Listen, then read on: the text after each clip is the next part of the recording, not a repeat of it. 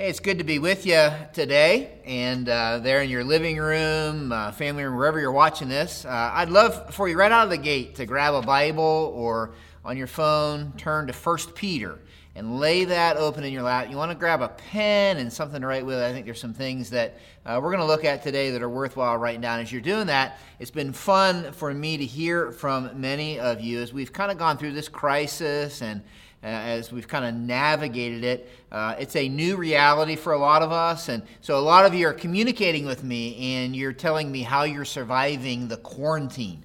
And uh, I enjoy hearing that. I had one lady tell me this that every day uh, she gets dressed up she gets dressed up, she gets in her car, she drives down to the end of her driveway, gets her mail, and then she comes back. And she told me, she said, That's my outing every day during this crisis. And so, hey, you go, girl. That's what I say, right? I mean, that's awesome if, if that's what you're doing. Uh, someone else told me this. They were so bored that they went out and they got uh, all the rotten wood out of their stack of wood. I'm like, man, that is bored, right? Uh, somebody wrote me and they said this that this whole quarantine has caused them to understand their pet a little different. Uh, they wrote this that we roam around the house all day looking for food we're told no if we get too close to strangers, and we get really excited about car rides. I feel a little bit like my pet dog, is what they say. Some of you are saying you like this whole experience of doing church online, and uh, you've told me this. The reason you like it is you can talk while I'm talking. Be careful, right? And you also can turn me off and turn me back on. That's not nice. Uh, I got real concerned in staff meeting the other day when uh, Pastor Aiden came in and he said this. His question was this Does anybody know if we can take showers yet, or do we still just have to wash our hands all the time? I'm like, man, we got to get him out of quarantine, right? But uh, we spend this time many different ways. Some of you are surviving, you're, you're, you're taking walks, playing games, uh, maybe you're reading books. I know some of you are watching movies, right? And uh, that's one way that you spend your quarantine. I don't know what kind of movies you like. Like some of you are watching Disney movies all day long because you got little kids, right? You've watched Frozen like 100 times. Uh, others of you, you're into science fiction. Some of you love Hallmark. My mom, uh, if you're watching this, I know she loves Hallmark movies. That's really not, none of those are really my style. What I like what I like in a movie is I like a movie that is a true, real life drama. Uh, the other day, my wife and I watched a movie, maybe you've heard of it, called Captain Phillips, right? It's a movie about a captain of a cargo ship, and uh, it was based off a true story. 2009, this cargo ship was literally invaded by four pirates from Somalia. And uh, these pirates ended up taking the captain, hostage, and as they took him hostage, you began to see this real life drama begin to play out as they had him hostage. And I actually love that movie, like the human experience, courage, real people, real life, real drama. That is what makes me love the Bible. The Bible is anything but like a Disney movie, a Hallmark movie, a science fiction movie. The, the Bible is a lot more like a real life drama, and nowhere is that more poignant and more relevant than in the book you have open in front of you, First Peter. When you open up the book of First Peter and when we cue up the movie called First Peter, one of the very first things we see right out of the gate is this is that First Peter is written by a real guy. And you see that right away. If you have your Bibles open, you may want to look at verse 1 because here's what it says it says, Peter, an apostle of Jesus Christ. Now, you might read that, and apostle sounds kind of like a, a real churchy word, a real religious word. It's kind of like one of those words, it's like somebody that's anything but like me. But you're going to miss the point. You're going to miss the point of the guy who wrote this book. His name was Peter. And whereas an apostle, he was an apostle, somebody who was sent by God with a message from God, before he was ever labeled that, Peter was a rough and tumble fisherman. He's just a real guy. He was a relatable guy. He was a blue collar guy. A lot of Jewish boys, what would happen is they would be handpicked. Some Jewish boys would be handpicked to go on to school right? Whereas others, eventually, what they would do instead of going on to school, they would go get a job. When you read the New Testament, like Paul was one of those select, elite few. Like he was picked to go on to the best of rabbinic schools. But Peter, he went and got a job. He's a fisherman. He's a fiery leader. He spoke his mind. He was a risk taker. He had calluses on his hands. When you rewind his story, you see him, this fisherman, when he first meets Jesus, it is literally after he had fished all night, couldn't get any fish. Jesus said, Cast your net on the other side.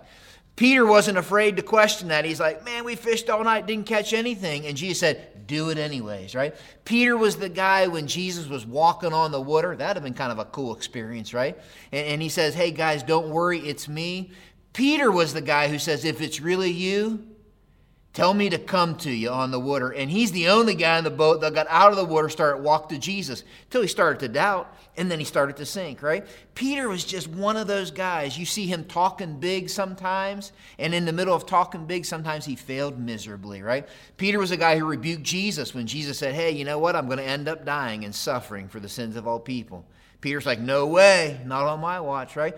Peter is the guy who, in the garden, when all of a sudden Judas came with that whole band of people to arrest Jesus, oh, Pete, he pulled out his sword, right? And he swung his sword. I don't know if he was a bad marksman or what it was, but he hit the guy in the ear, right? Cut his ear off. And then eventually he's the guy, when the rest of them deserted Jesus, he, along with John, followed and he watched eyewitness to Jesus' illegal trials. Jesus being flogged. And in the middle of that, in the middle of that disillusionment, he denied he even knew Jesus. Which leads to one of the last places you see him, and that's this that he literally on a shore meets with the resurrected Jesus. And it's there where we see this Pete, the guy writing this letter, being restored by Jesus. Three times Jesus looks at him and says, Do you love me, Peter? And Peter's like, Yeah. And he's like, okay, then I want you to feed my sheep. I want you to lead my church. Peter was a real guy. Peter, before he ever was an apostle, right? Before he was ever that, he was just a real guy like you and me. In some 30 years, after witnessing Jesus dying, after witnessing this empty tomb, this rough and tumble fisherman is now a humble but passionate preacher, and he's writing a letter. And he's writing this letter as an apostle, and there's no one better to write it. First Peter's written by, by a real guy. But look at this. It's written by a real guy to real people. You need to know this when you read this. It's not a fairy tale. It's not made up. He's writing this to real people. You can see this in the rest of verse 1. It says, Peter, apostle of Christ Jesus, to God's elect. Now, that was just a Bible way. You find in the Old Testament that, that God would say, Hey, here's my chosen people, Israel. When you get over to the New Testament, this he's writing this to Jews and Gentiles alike. And he's writing this to the church, all those who've said yes to Jesus. You see, Peter is writing to real people who are part of this thing called the church. But here's what's ironic look at what happens.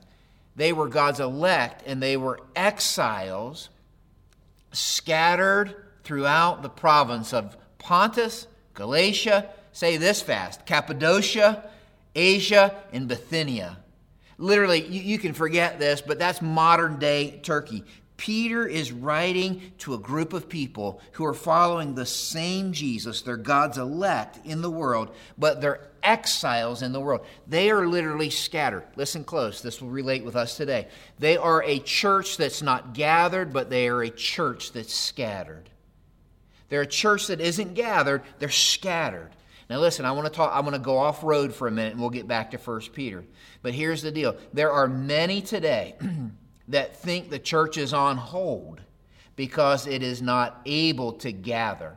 And if that's you, if you're watching this, you're gravely mistaken. Because Peter is writing to a church that wasn't gathered, they were scattered. Somebody this morning sent me this cartoon. I love it, right? It's a picture of Satan talking to God, looking over the world. And, and, and here's how the cartoon went. I loved it. It says Satan was saying, Hey, this COVID 19, uh, I use this COVID 19 to close your churches.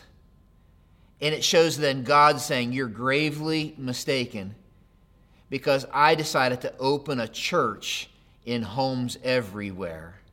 You see, that's the deal. The church is scattered, and he's writing to a church that's scattered. They're scattered for a different reason. Listen close. Listen close. You see, we're scattered. It's not because we're being persecuted, it's because there's a virus, and we're trying to be good neighbors. We're trying to do the right thing. The church he's writing to, they're scattered. And some of them are scattered because they're under the rule of an evil emperor. His name was Nero. And so some of the people he's writing to, they've been displaced because of the government that they were under. He's writing to people who are disillusioned. He's writing to employees who have been who are being mistreated by their employers. He's writing to wives who feel alone in their relationship with God and they're disillusioned. He's writing to people who are being blamed for things they didn't do. He's writing to people who are under severe trials. He's writing to real people who are in real problems, who have real challenges that create real questions which leads to this.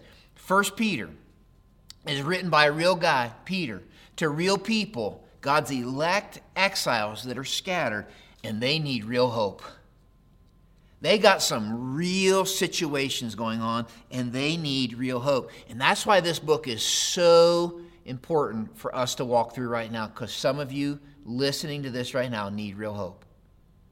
You need real hope.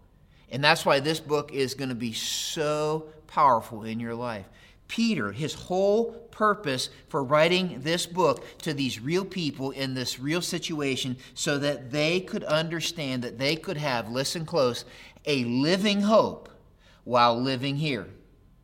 That they could have a living hope while living here. You're saying, Dan, why you say it that way? Because living here, for a lot of us, and even for them, is what kills our hope for some of us, living here is when we experience hope dying. Some of you experience that right now. When we place our hope in circumstances turning out just right, for many of us, that hope dies when the stock market crashes. That hope dies when all of a sudden I lose my job. That hope dies when I get the diagnosis. That hope dies when the unexpected happens. Some of us, we place our hope in relationships. And like, man, this relationship, and it's going to turn out right, and it's going to be a fair, fairy tale. And for a lot of us, that hope dies when all of a sudden our spouse isn't quite what we wish they were. When all of a sudden our parents disappoint us, our kids didn't turn out, when the friends betray us. You see, living here for a lot of us is where hope dies. For some of us, it's where hope dies because we put our hope in, in a sense of justice and fairness. And you want to know something? That might be you. And, and, our hope dies when all of a sudden we get overlooked for the promotion that we deserved but somebody else got.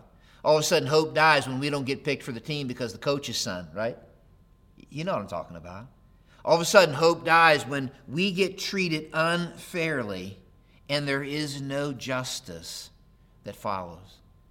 For some of us, hope dies because we put our hope in leaders and maybe political systems and government. And all of a sudden, when they don't do what they say, when they don't come through like we hoped, hope dies.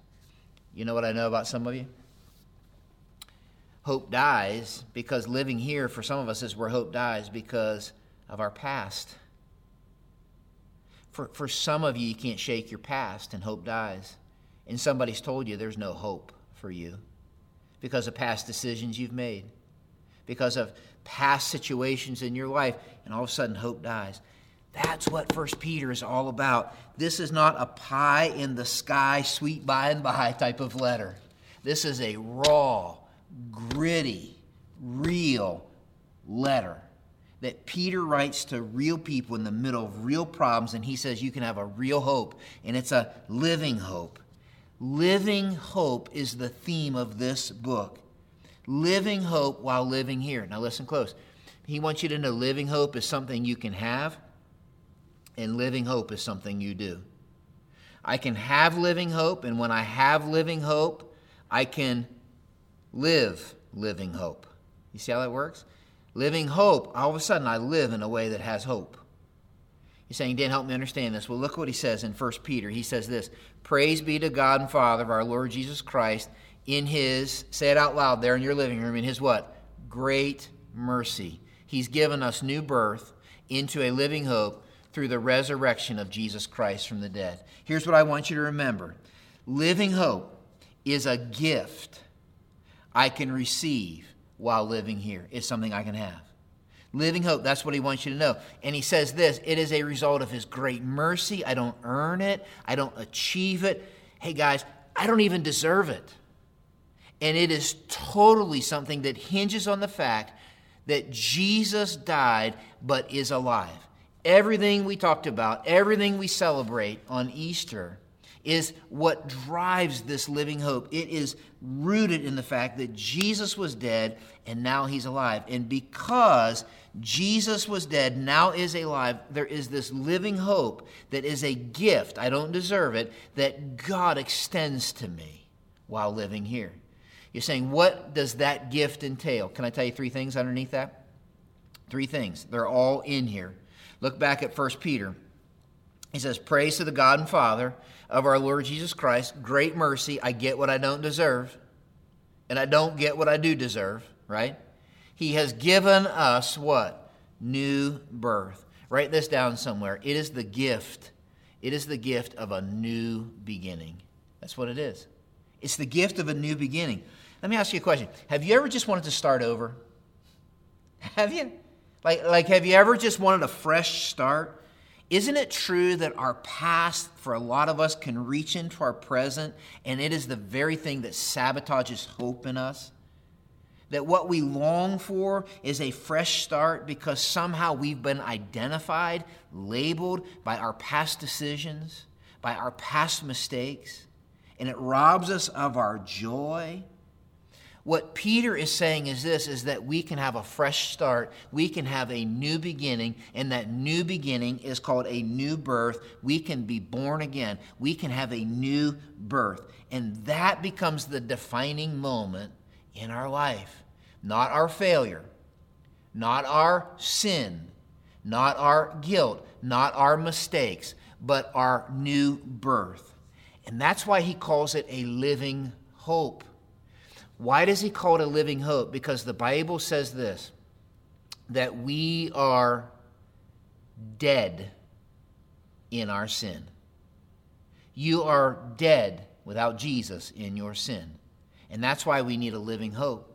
I've said this before, and if you've hung around the campus here very long, you've heard me say this, but I want to say it again because it fits here.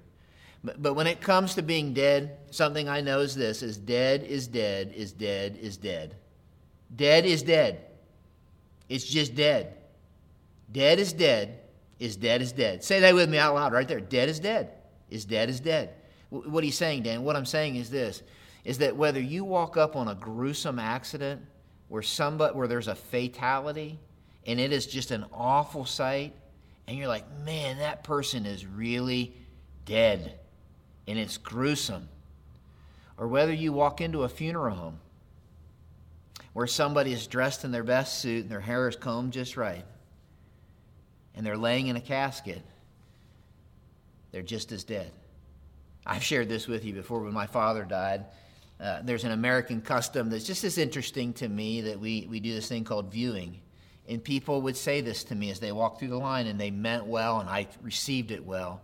But they would, they would look at me. My dad was in his best suit, his hair was combed just right, and he was laying in the casket. And person after person would say this Doesn't he look good? Doesn't your father look good? And I would say politely back, Oh, yes, he does. But inside I was screaming because I was like, He doesn't look good, he looks dead. My father looked good when he was alive. You see, here's the point no matter how you dress up deadness, it's still dead. And we're all dead. And for some of us, it looks gruesome. Maybe that's you. Maybe it just looks gruesome. Maybe the decisions you've made, it's like, wow. And for some of us, it might look dressed up.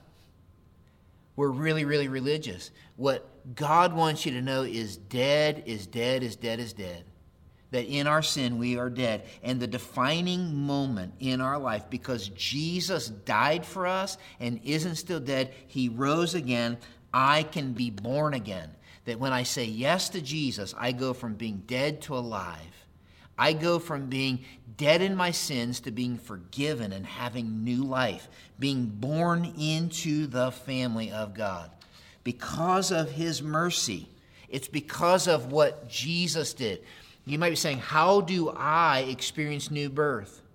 It's, it has nothing to do with what you do to accomplish it. It has everything to do with saying yes to what he did. That when he died and rose again, he did that for your sin. He died the death you deserved. But when he rose again, he had victory over sin, death, and the grave. That's how I experienced new birth. That's what Peter's saying. Being born again is saying yes to what Jesus did, and that's where living hope begins. When you do, you receive the gift of this living hope. It's not all he says. In 1 Peter, he goes on and says this this living hope into an inheritance that can never perish, spoil, or fade. This inheritance is kept in heaven for you, who through faith are shielded by God's power until the coming of the salvation that is ready to be revealed in the last time. What is he saying? He said it's the gift of new beginnings, but it's also the gift of a secure future. Isn't it true that not being sure of what's going to happen in the future is something that can steal, rob, and kill our hope? We're, we're not sure how things are going to turn out. I have a confession to make.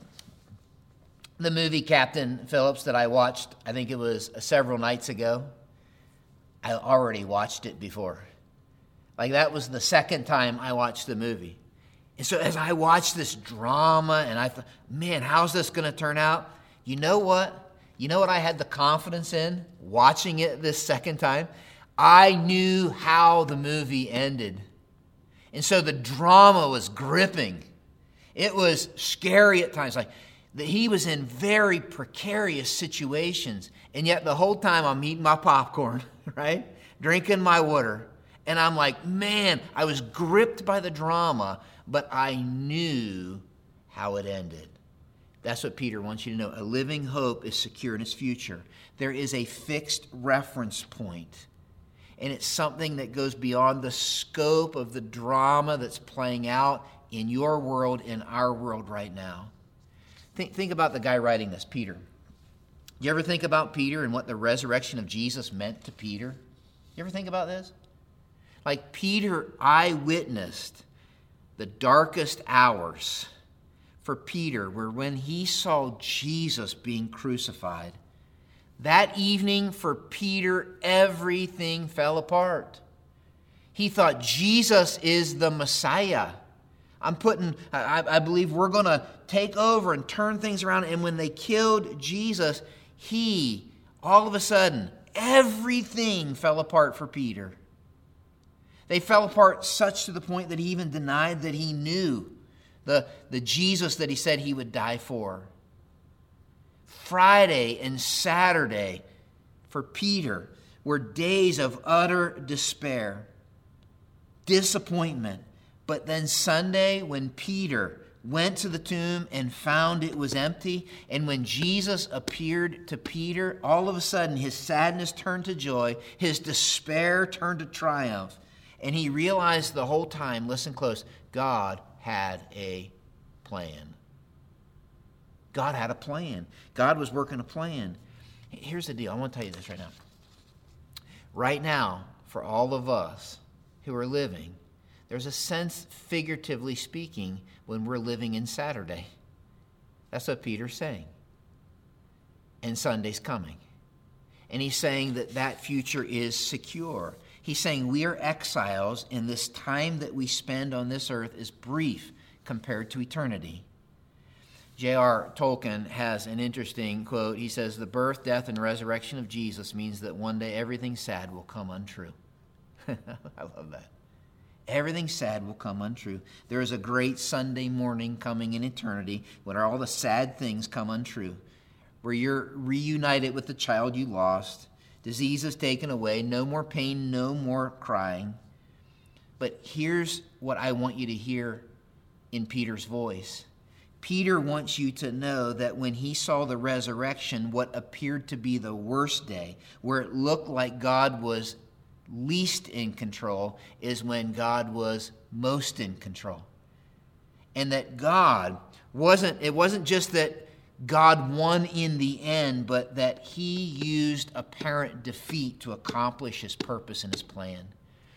Like, I know right now, you might be looking around, there are so many questions. We're living in a figurative Saturday.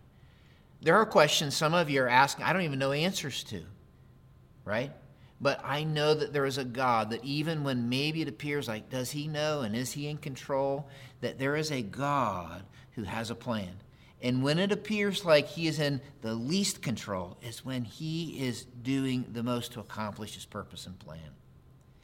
Now, once I secure, look here second, once I secure my hope in a new beginning, and once I secure my hope in a secure future, all of a sudden I'm free to live in the great in between called living here. I got to secure a new beginning. I got to secure a future that's sure. And when those are secure, then I can latch on to the secret of living here now. What's the secret? Really quick, let's look at this. He said, God's elect exiles.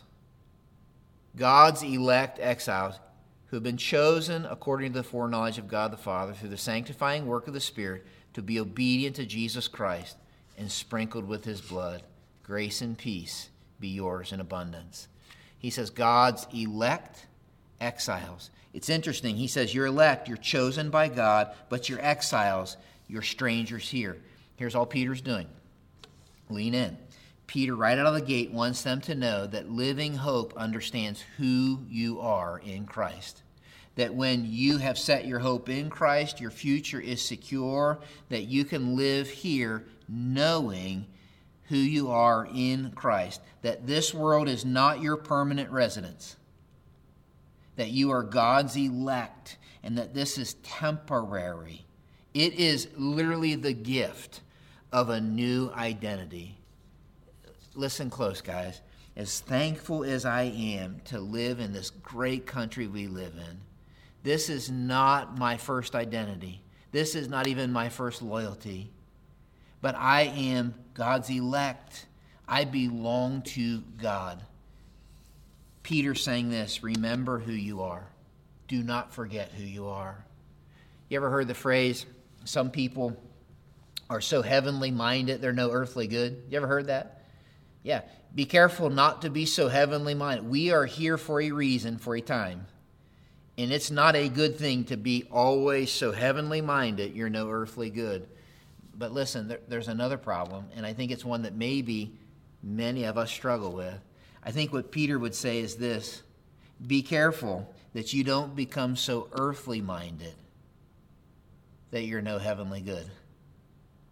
Remember who you are. You're God's elect. You're chosen by Him for a purpose. And this journey we're on 60, 70, 50, 90, however many years it is is temporary, it's for a season. My identity, my identity is as an elect exile. And you know, he says, just in case you're not sure what that means, he says that as an elect exile, I want you to remember this as you're walking. You are chosen according to the foreknowledge of God the Father. At recess as a kid, did you ever have a moment when they were picking teams and nobody picked you? You ever have that happen? Here's what Peter is saying. When you've said yes to Jesus, you can be assured that God the Father picked you. He pursued you. He chose you.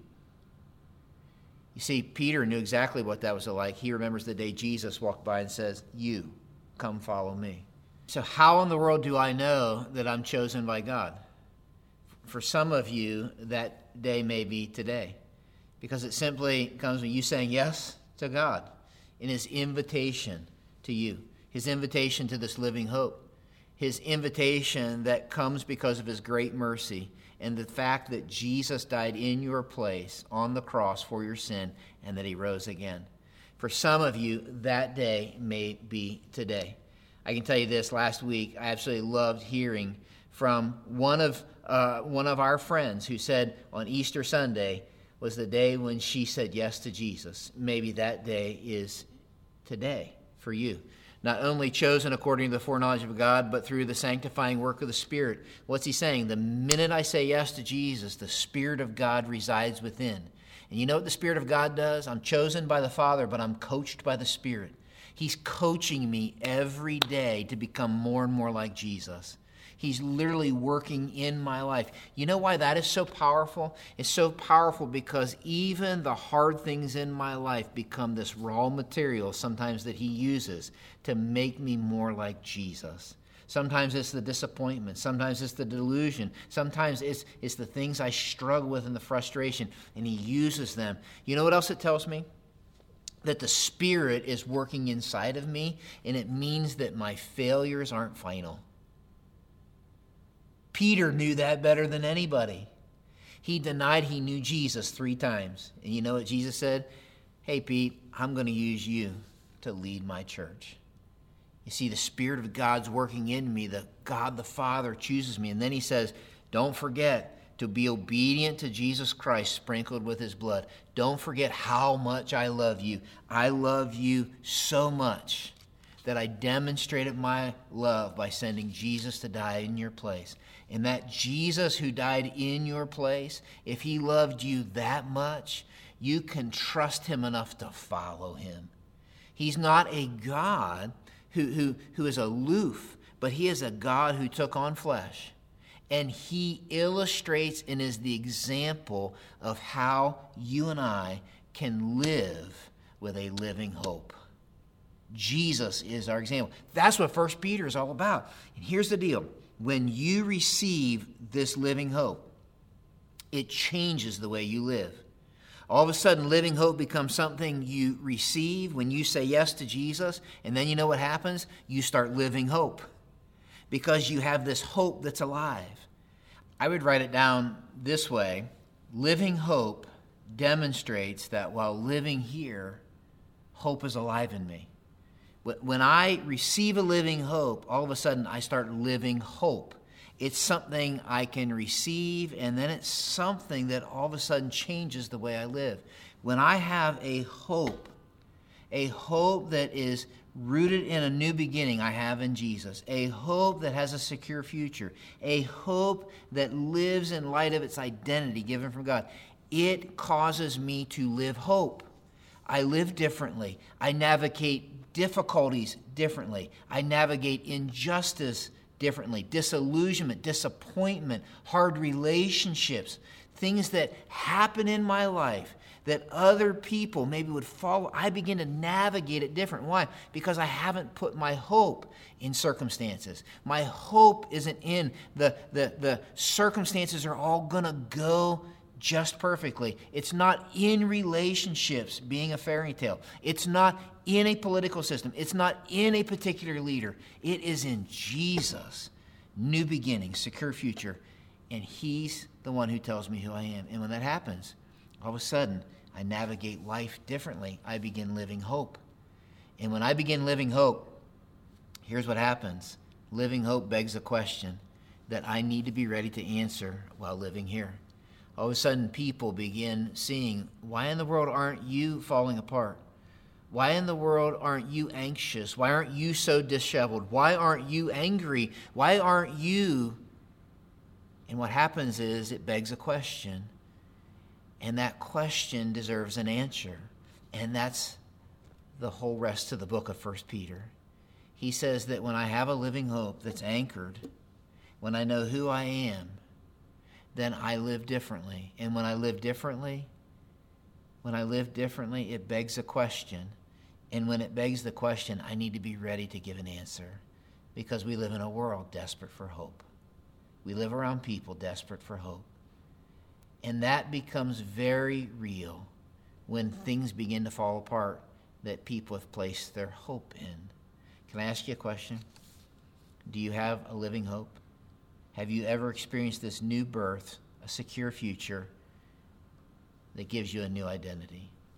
Why not today? There in your living room.